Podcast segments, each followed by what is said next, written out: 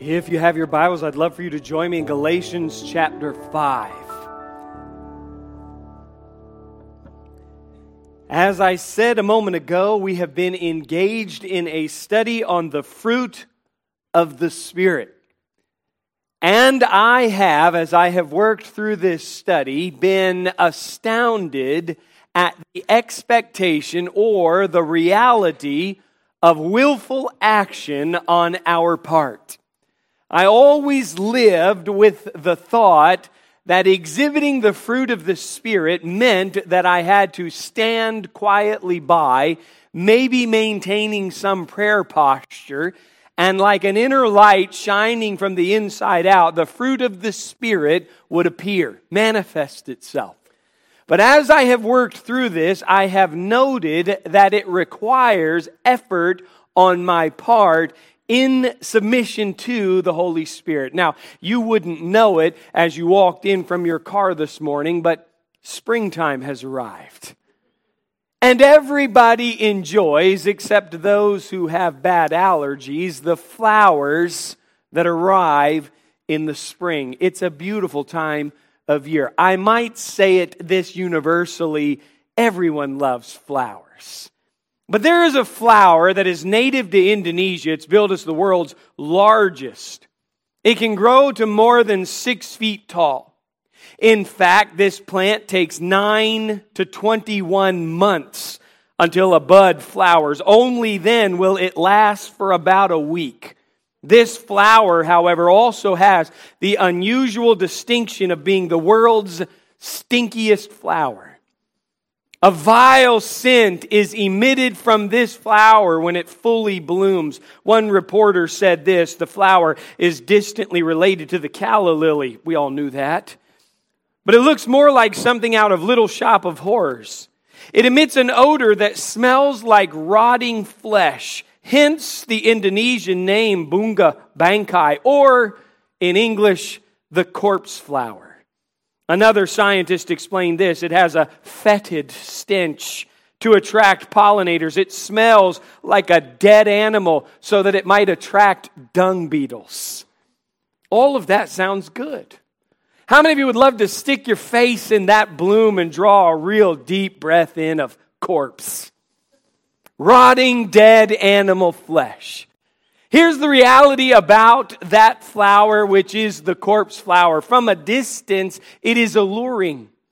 It is appealing. It is attractive. It is beautiful. But the closer that you get to it, the more you realize the scent that it is emitting is vile. And rather than being drawn close to it, you are compelled to run away from it. I have found that same thing to be true about me. I have found that same thing to be true about a lot of people.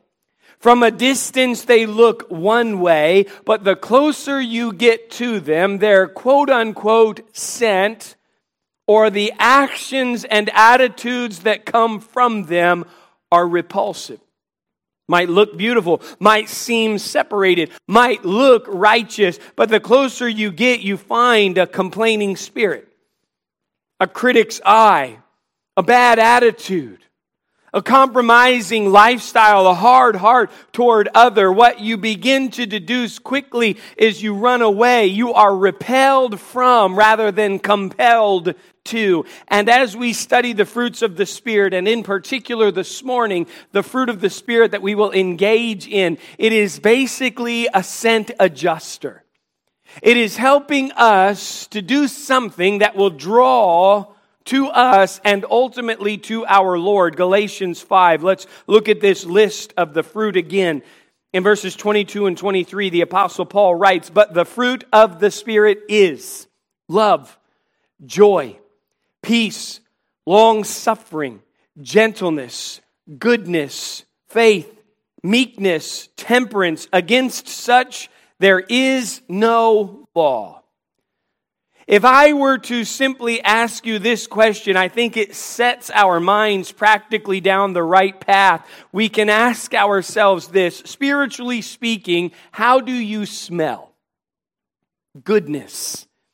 We have to understand what goodness is. According to Paul's letter to Timothy, and this is a segment of verses most of us are familiar with, the Apostle Paul is warning Timothy about hardship in ministry, about the reality of life in the world in which we live. And he says this a wicked, a corrupt culture is going to reveal itself by their actions. A wicked and corrupt culture will have these kind of people within it. He writes this in, if my notes will separate, 2 Timothy 3 For men shall be lovers of their own selves, covetous, boasters, proud, blasphemers, disobedient to parents, unthankful, unholy, without natural affection, truce breakers, false accusers, incontinent, fierce, despisers of those that are good, traitors heady, high minded, lovers of pleasure more than lovers of God. I don't want to work through that list in each instant, but I want you to grasp this.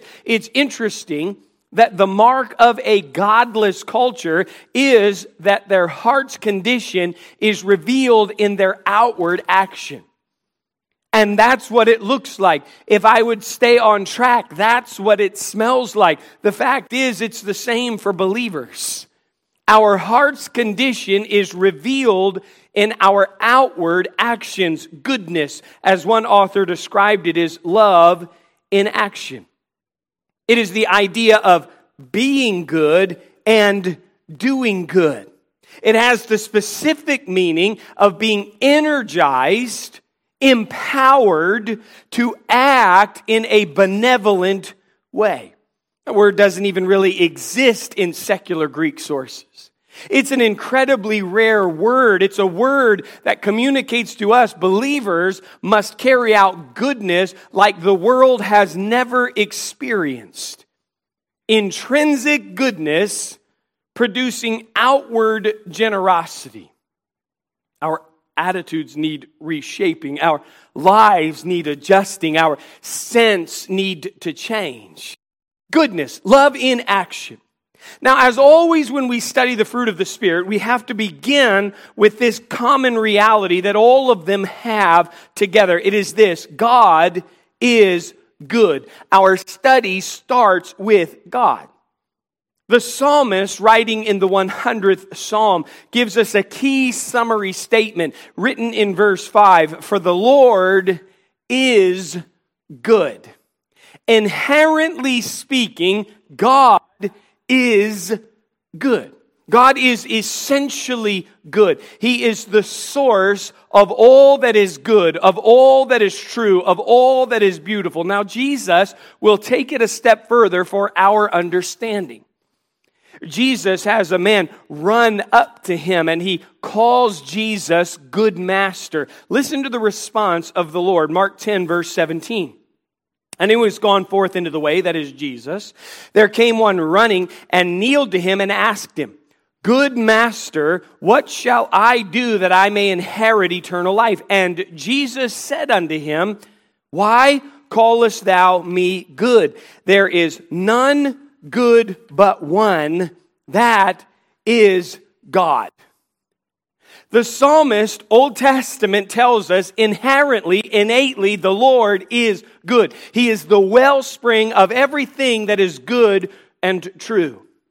Jesus, addressing this young man who has run to him, says explicitly, There is only one that is good, and the only one that is good is God. Now let's be careful. Jesus is not escaping his deity in this moment. He's not running from the reality. He is basically correcting what this young man has said and causing that young man to think about what he is saying. Jesus is saying, in effect, God is good. I am God. So it's okay to call me good master, but there is only one that is good, and that is God. The declaration by Jesus makes this abundantly clear. You are not good, and neither am I. Only God is good, and we are not good. The apostle Paul wrote this in Romans 7 18. For I know, he says that with assurance he speaks this with conviction. I know that in me, that is in my flesh, dwelleth no good thing. There are not many ways that I am like the Apostle Paul, but this is one of them. I know, the apostle says, and this is foundational truth, in me, that is in my natural state. That is how I was born. Innately, we might use that word. Essentially, that might amplify our understanding. There is no good thing, not one fiber of inherent goodness. More universally, it's written in Romans 3 they are all gone out of the way. Together become unprofitable. There is none that doeth good, no, not one. There is not one of us that inherently carries out the goodness that we are describing in Galatians chapter 5. Solomon wrote this in the Old Testament, Ecclesiastes 7 and verse 20. For there is not a just man upon the earth that doeth good and sinneth not. Now, it's easy for us to just view the scripture as cynical. Well, the Bible's just cynical. Solomon's a cynical man. The Apostle Paul was just a cynic. What do you mean there's none that doeth good? What does Solomon mean when he has the audacity to say, There's not a just man upon the earth? There's not a man upon the earth that doeth good and sinneth not. What he is saying in there, as you study out the verb, is there isn't one individual who does good all the time and never ever commits a sin. There's not anybody on the face of this earth that inherently is just. There isn't anybody on this earth that of their being produces good works. That's clear. No one can attain sinless perfection. Get this, that's why the gospel is good news. The gospel communicates to us that Jesus Christ, the embodiment, the incarnation of good came and sinlessly lived and died on our behalf. God is good and we are not. Yet we are compelled to live out goodness. So, what's the solution? Well, the scripture makes something very abundantly clear about our natural state. I don't want to belabor it, but I want you to grasp the turn. Titus, we have already studied this in the fruit of the Spirit, was getting a letter from Paul. Paul writes this to him in Titus 3 3 For we ourselves, he's talking about our natural state. This is how we arrive on the scene. Sometimes foolish, disobedient, deceived, serving diverse lusts and pleasures living in malice and envy, hateful and hating one another. That's our natural state. That's why Paul would write to Timothy, the world that you are engaged in ministering to has all of this fallout. This is what their actions look like. The next word that Paul writes to Titus is important. It's the word but. He says this in verse 4 But after that, the kindness and love of God, our Savior, toward man appeared not by works of righteousness, which we have done, but according to his mercy, he saved us by the washing of regeneration and renewing of the Holy Ghost, which he shed on us abundantly through Jesus Christ, our Savior. Now, that word in that verse is important. Titus understands something. Innately, you are not good. In fact, your not goodness appeared in your behavior, but the kindness of God arrived on the scene and it was visible. That word kindness is in there is a word only used by the apostle Paul and it refers to the goodness of God. It can be understood in terms of generosity. The goodness of God generously arrived on the scene and showed up in the gift that is Jesus Christ. His love toward mankind appeared. That word love is interesting. It's where we would get the idea of philanthropy. His goodness and love made an appearance. It's a reference to the incarnation of Jesus Christ, who by his mercy gives us salvation. And now he says, You are washed. Aren't you glad for modern conveniences? When you wake up on a cold morning, how many of you would like to have to step outside to an outhouse? How many of you did step out to an outhouse? Let's see, how far out in Union County do we actually go? I'm glad that we have hot water heaters and showers and bathtubs. Here's a reality, and I'll go back 72 hours. I'd say within the last 72 hours, all of us have had a shower or a bath. All of us are clean, to use a good New Testament phrase, every whit. We're cleaned all over. Here's what the apostle Paul is writing to Titus. In your flesh, you are inherently bad and it showed up in your actions, but the goodness of God in substantive action showed up on the scene in the incarnation of Jesus Christ, revealed in his philanthropic love, his generosity towards you, and now you are washed now you've had a whole bath. It's not just your hands, it's not just your face. You have been cleaned every whit. You've been renewed and you've been regenerated. You are a new creature. Salvation is the moment of your new birth. As a new creature in Christ, you are indwelt by the Holy Spirit, and now, for the first time in your life, you are capable of carrying out goodness as we walk in the Spirit. The only good in me is of God. The only time goodness has ever resided in me, it has been in the form of the Holy Spirit indwelling me at the washing and rebirth of salvation, a new start. I now can carry out goodness. That's the solution. Now I can choose and I'm doing that on purpose, to act in good ways.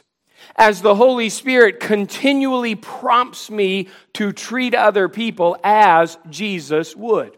Goodness is love in action.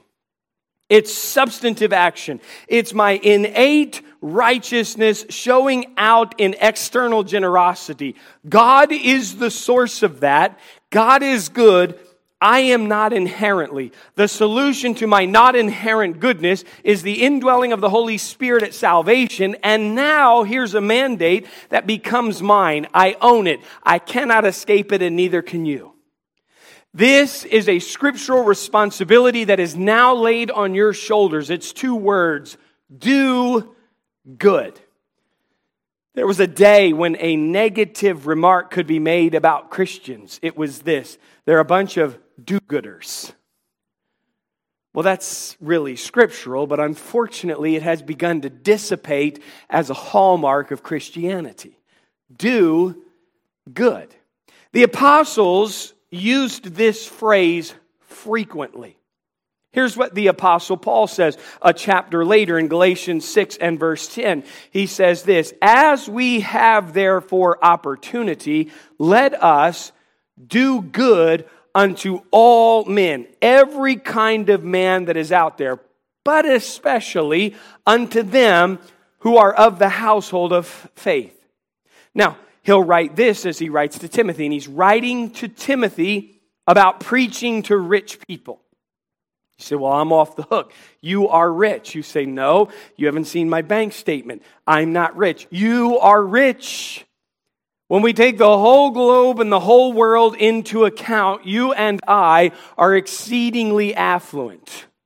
And here's what Paul tells Timothy to preach to the rich. He says that they do good, that they be rich in good works, ready to distribute, willing to communicate. Peter writes this, First Peter 3:11, let him eschew evil, we'll get to that word, and do good Seek peace and ensue it. James goes so far as to write this in James 4:17. Therefore to him or to her that knoweth to do good, which is now you, because I've used three separate scriptural references to tell you to do good, and doeth it not, to him it is sin. This is the practical nature. This isn't just stand by in a prayer pose and the Holy Spirit's fruit will shine like a light from the inside out. This is you must do good. And you might not be living a vile life. You might not be out there in the muck and the mire of this world. You might not be wrapped up in corruption. But here's what James says if you know that you're supposed to actively do good and you aren't doing it, don't be confused. You are living a life of sin. You might not be corrupt. It might not be sullied in all the things that this world has. But if you know to do good as a believer, and by the way, you do, and you're not doing it, then you are living a life of sin. Now, to some who are veteran savvy church going people, this may sound like a cheap statement. This may sound trite, but let me say it this way Christians ought to do good. You and I ought to bless and enrich the lives of those that are around us. You and I ought to follow in the way of Jesus, who according to Acts 10:38 went about and these two words are used doing good. Now get it. There are those in this world that do evil, right? They outnumber the do-gooders. But that doesn't let us off the hook.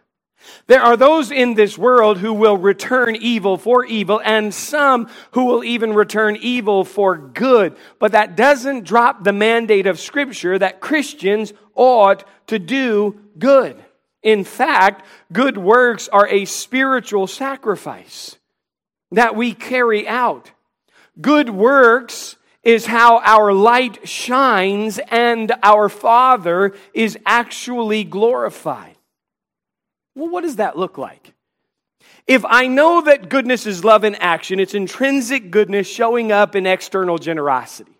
If I know that God is inherently good and I am inherently not, but indwelt by the Holy Spirit, I have the capacity for goodness, what does the goodness that I am to do, what does it look like? Well, let's get specific. Let's use these verses. Number one, there's a priority to it. He said that in Galatians 6:10 as we have therefore opportunity let us do good unto every kind of man that's out there but especially unto them who are of the household of faith. We should live generously. We should do good. We should continue in all of that to prioritize those that are with us in the family of God. Your doing good starts right here. That's the priority of scripture. It starts right here in the family. Do good unto all men, but especially unto those that are with you here in the family of God. This should be the center of good works. This should be headquarters for good deeds and do gooders.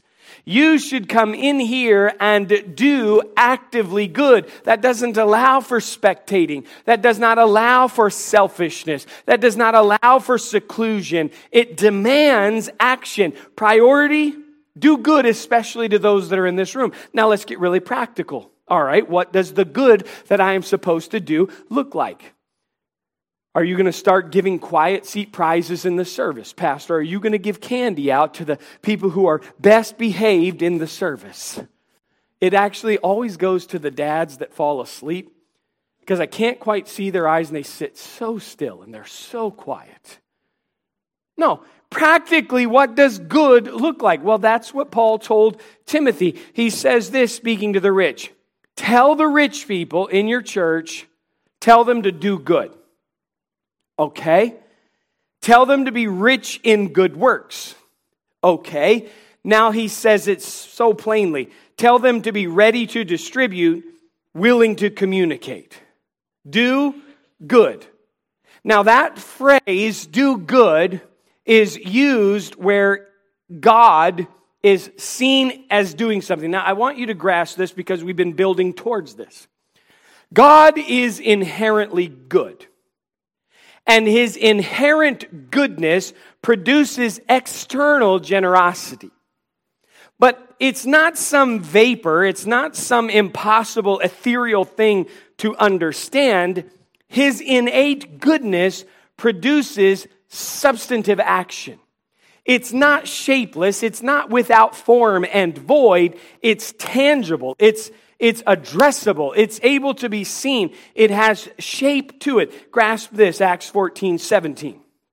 Nevertheless, he left not himself without witness, speaking of God, in that he did good. God is innately good. His innate goodness produces substantive action. What is the substantive action? He gave us rain from heaven and fruitful seasons, filling our hearts with food and gladness. How do I know that God is good? Look out the window. God gives rain. God gives fruitful seasons. God gives food. God gives gladness. His innate goodness produces substantive action. How do I know that God is good? Well, God gave his only begotten Son, that whosoever believeth in him should not perish, but would have everlasting life. God's innate goodness shows up in shaped action. As one wrote, we are not called to shapeless good, but to substantive action. So, okay, do good. You say, be good. Nope do good. If you are good, you will do good. I don't get it. It's practical. It has to have shape to it. It has to have substance to it. God is good. Yes, amen. God is good. Well, how do I know that? Well, you're drawing breath. You see the rain. He gave us Jesus. There's substance to his goodness, and there should be to yours too. You cannot live life as passively as you're living it. You cannot continue to excuse yourself with spectator status. You cannot continue to sit on the sideline as an ingester. You must begin to be an investor. You have to start to do good, and it's practical. What is it? Well, be ready to distribute. Kind heart, generous hand ready to meet a need, acting toward others in the same generous way that God acted toward you. Think of this 2 Corinthians 8 9. For ye know the grace of our Lord Jesus Christ, that though he was rich, yet for your sakes became poor, that he, ye, through his poverty, might be rich. Here's what Paul told Timothy to tell those guys in Ephesus that were attending his church. Be ready to give to meet people's needs. Be ready to help people and to distribute. Be willing to communicate. That's the idea of be willing to share. There's a nearness, there's a brotherhood. This is more than writing a check. This is legitimately coming alongside and meeting the needs. It's practical. You aren't doing good if it has no shape to it. I might say, I love my wife. And you'd say from a distance, Well, show me. And I'd say, Well, hold your horses because my wife does not want me to slide up to her and hold her hand. She, what are you doing? Physical touch, not my wife's love language. Put your arm around her. No thanks. Give me space. Give me space. I think, like in public, she doesn't want people to know we're connected. That's what I think. But Show me that you love her. Well, I might say kind words that you can hear. I might shower her with gifts. There has to be something tangible to it. Now, you might attend church here. Here you are this morning, and God bless you, stalwart of the faith, the hardiest breed of Christian, a cold, rainy, spring forward Sunday, and look at you. There's probably a crown in heaven. I can't theologically back it, but just for showing up today. Listen, you can come to my mansion and hang out for a few minutes when we get there. You say, Well, I'm good, but your goodness has to show up. There has to be something substantive that tells me you're doing good. God is good innately, and I see it. He gives rain and fruitful seasons and food and gladness in Jesus. And what Paul is telling uh, Timothy, preach to your church at Ephesus and say to them, don't just tell me you're good, be ready to distribute and willing to communicate. Come alongside people, lift them up and meet their needs. Your good has to be shaped. You're not called to some shapeless thing, but substantive action. Peter says it this way eschew evil and do good. Eschew evil. Does that mean we like take evil and we chew on it? Let's all chew evil. Eschew evil. No, no. Eschew means avoid. Eschew is a very strong word. To avoid something because you despise and loathe it. Like you'll do to me in the lobby on the way out. Eschew, pastor. Eschew evil. What it means is this stop doing it right now. Snap your hand back from it like it's hot and it's burning your hand. Snap your eyes away from it like you shouldn't be looking at it. Cover your ears so that you don't take in any of the corruption from it. Eschew evil. Stop it. And in its place, do good. Does that sound like something passive? Does that sound like you just hold your prayer pose and it happens? No.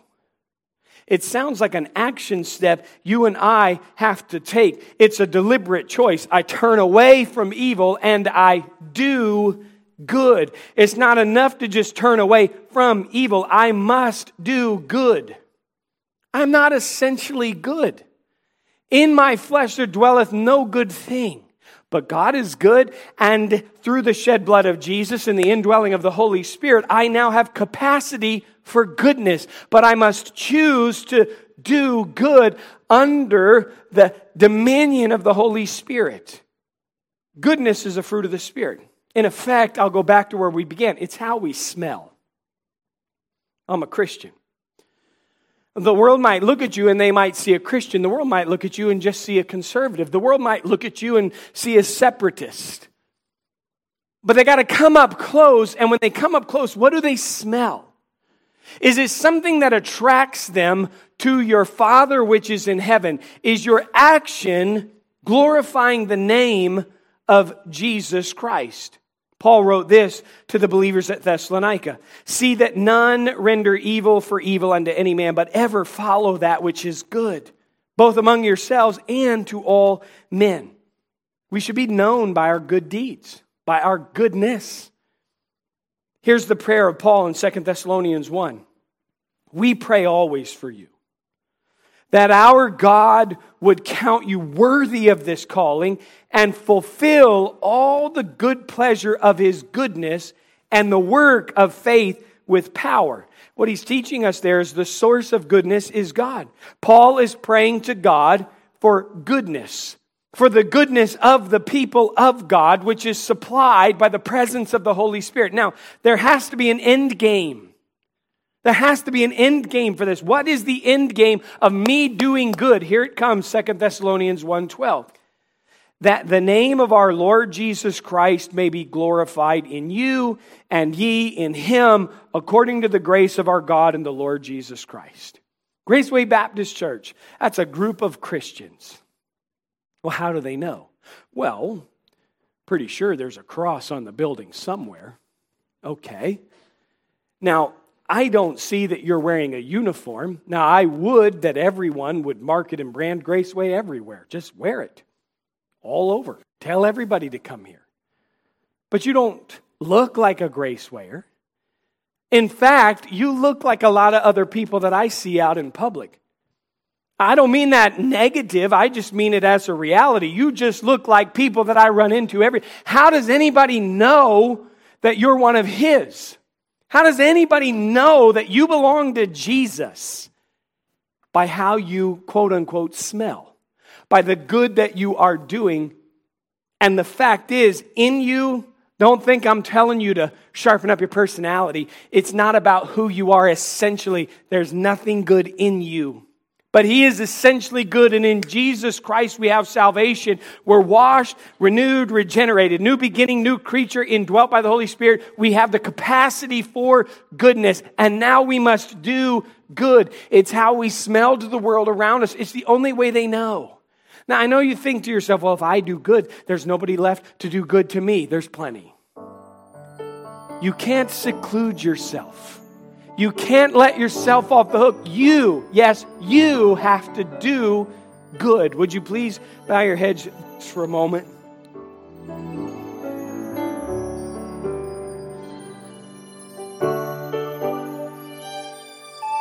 Thanks for listening this week to the Graceway Baptist Church podcast. For more information about our church and our ministries, head on over to our website at gracewayscharlotte.org. We are a church located in South Charlotte. We are growing and our ministries are doing big things for Christ. If you're looking for a way to get plugged into what we're doing, email us at info at gracewayscharlotte.org. Also, stay in the loop with everything happening by following us on Facebook and Instagram. Our handle is Graceway Charlotte. Thanks again for listening to the Graceway Charlotte podcast. We'll see you next week.